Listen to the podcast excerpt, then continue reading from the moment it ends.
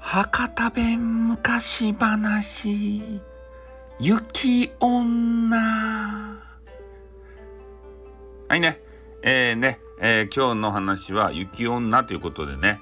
えー、北国の話になります。でまずね、えー、美濃吉さんというねあのおじさんが出てきます。美濃吉さんというおじさんね。でそのおじさんのお父さんで模索さんという方がいてね、えー、その2人でねえー、山の方にちょっと行くようになったわけですよお仕事で。2人は漁師でしたいね。で山にこうピャーってこう行ったんですけどこうなかなかね獲物が取れんわけですよ。ね。それでもう山の奥の方まで行ったらねもうすごいこう野獣がおってねそれをこうバーンとこう撃ち殺したらですね、えー、マネーになる場合ということで、えー、模索さんあの父親の親父さんがどんどんどんどんこう行くわけですよ。そしたらねこう山にちらちらとこう雪がね降ってきたわけですね。こう山の天候が変わりやすいんですよ。それでそのうちブワーって吹雪いてきてね、えー、もう美濃吉さんこう言いました。お父さん土下するとって古言もう吹雪いてきたらもう帰れんばいってどっか泊まらんといかんじゃないとって言ったらその模索さんがですね親父さんがそういえばこの上の方に、えー、山小屋があったよねってちょっとそこに行かんとやばかろねっていうことで、えー、2人はですねもう漁をするのをやめて山小屋に向かうことになりました。うん、それで山小屋がやっと目の前に現れてきてね「ああこれ助かったわい」と。ね、ここは見つけきらんかったらしんどったろうねということで、えー、2人山小屋に入ったわけですよ。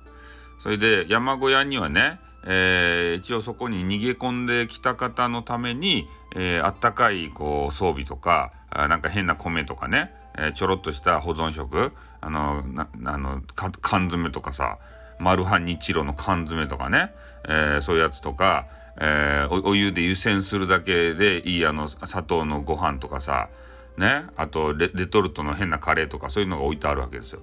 でそういうのがあったけん、まあ、とりあえずちょっとお湯葉沸かそうかねって言って巻き場こうビャーってこう準備してでそれでお湯を沸かし出したんですね。で砂糖のあのご飯と、えー、カレーねえー、ななんかどなんのかホテルホテルカレーとかやってねそれをちょっとこう温めて、えー、かけて食べたっちゃけどめちゃめちゃうまかったね。うん、カレーがねもう2人大満足ですたそれで食べ寄った時に、えー、なんか知らんけどこうめちゃめちゃもう吹雪いてきて嵐みたいになったわけですよ。ねいやもう外めちゃめちゃ吹雪いとるねっていう話をしよったらねえー、なんか酒がこう置いてあったけんちょっと酒ば飲んで早う寝ろかっていう話になったんですね。で模索さんがちょっとね親父さんが飲みすぎて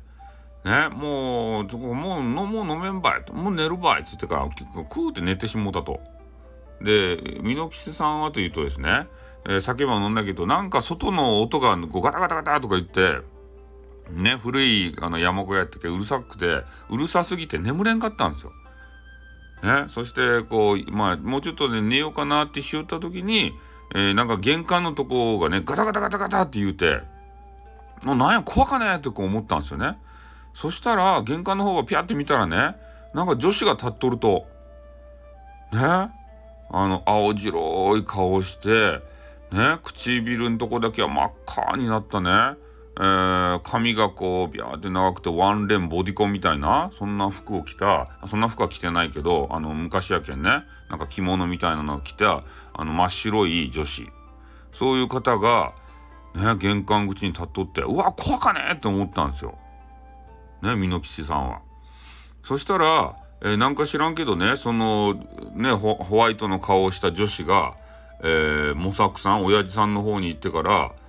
ねなんかようわからんあの白い息をねプ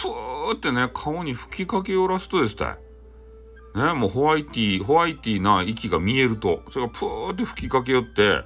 それでねえー、美濃吉さんの方にこう向い向いてねそのプーって息を吹き終わったかなんか知らんけど美濃木さんの方を向いて言うたんすよ。ね？今夜ここで、えー、起こったことをね、えー、他の人に言うたらあんたの命は取るばいって言ってからね怖か言葉言うたと。ね？それでそのうちその白い顔のあの女子は去っていったっちゃけどね、この模索さんとこにこう駆け寄ってね「親父大丈夫か？大丈夫か?」っていう話をしたんですけどもう冷たくなってね。もう動かんくなっとった。死んだとですたい。あの変な息のせいで。ね。まあそういうのがあって。でもまあ怖くなったけんね。もう誰も言い切らんばいということで、えー、とりあえず次の日嵐が収まってね。えー、山をこうねちょっと死体を、えー、担ぎながらこう山を降りたわけですよ。それで、まあ、お葬式とかあげてですね、えー、まあ、1年ぐらいこう経ったわけですよね。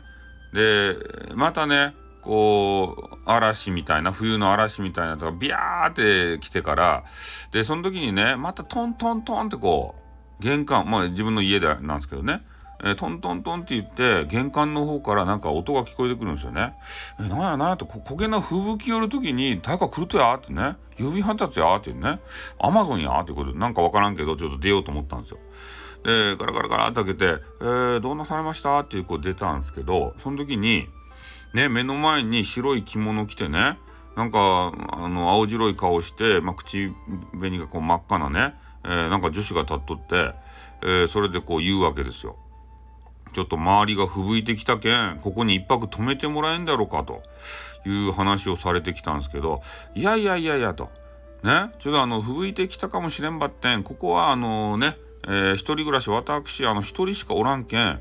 ね、間違いが起こったらね、ちょっと大変やけん、ここはちょっと止められんばいっていう話をしたんですよね。で、ちょっとよそに行ってくれんかねっていう話をしたんですけど、厳しく言ったんですけど、その女子がですね、もうなんか疲れとかなんかわからんけど、そこにもうへたれ込んだわけです。ね、もうてこでも動かんくなったわけですたい。だけど、まあもうちょっとしゃんなかねって、まあとりあえずちょっと家に入りなせって言って、えー、家の中にね、あげたわけですよ。そして、腹減っとっちゃないとやって、ね、砂糖のご飯食べるやって言ったんですよね。うん、いただきますとか言うけん。でこのホテルカレーあのシェフの自慢のホテルカレーっていうやつも食べるやって言ったら「いやホテルカレーはいりません」って言うわけですよ。それで、まあ、ご飯だけとりあえずね、湯煎でさ、ね、お湯でこう温めてやって、で、砂糖のご飯はね、ビリビリとか破って、あの、お椀についでね、こう渡したわけですね。そしたら、こう、なかなか食べんわけですね、そして聞いたらね、いや、あの、猫舌なんでそ、そんなすぐには食べきりませんっていう話をするんですよ。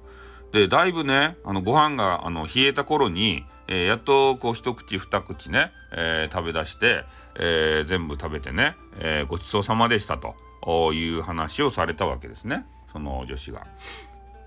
でその女子がめちゃめちゃ可愛かったんですよ。で、えー、なんかね疲れとったかなんかわかんないまあ、しばらく置いてくれんでしょうかってこう言われるけんもうめっちゃ可愛かったけんね。ああ、ねあんたがよければよかばいつまでもおりっていう話をしたんですよ。そしたら、もう身の回りのことからなんからね、もう全ていろいろしてくれるわけでしたよね。そしたらね、もうその、えー、美濃吉さんはですね、えー、その女子に惚れちゃって、で、この方、あの、お、おゆきっていう名前なんですけどね。で、この女子にもめちゃめちゃ惚れちゃって、もう告ったんですよ。ね、もういろいろこうやってくれるし、お前可愛いかなと。いうことで、えー、ちょっとねあんたと結婚ばしたかとばって嫁さんになってくれんやろかっていう話をしたらね「あよかばい」って言って。ね私もあんたは優しかけんねなんか一緒になりたいと思いよったとっつってから。うんそれでえー、美濃吉さんとおゆきさんはですね、まあ、夫婦になってで月日が流れてもう子供もねいっぱいできたわけですよ。5人ぐらい。わきゃわきゃ。楽しいあの一家になったわけですよ。うん、もうそれもあってねでとあるまた嵐の夜にね、えー、その美濃吉さんがちょっと飲みすぎちゃってねそのおゆきさんの顔をまじまじと見ながらちょっと語り出したんですよ。うんなんか昔ね、えー、こんな吹雪の時に、えー、俺のお父さん模索って言っちゃうけど、えー、俺と模索でね山に行ったと。でその時に、えー、なんか知らんけどねお前によう似た顔の、えー、可愛らしき女子が来てからね、えー、それで息はブーってね吐かれてそれで親父が死んだとですたいと。ねこう酔っ払いながら言ったんですよちょっと千鳥足で。ねで多分ねあれ今から思ったらねこう雪女やったっちゃないとかなと思って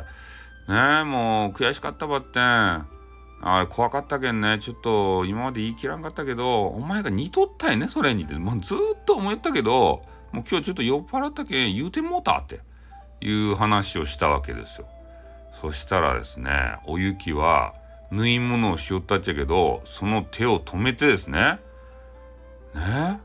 約束ば破ったねあんた約束ば破ったねって言うたんすよ。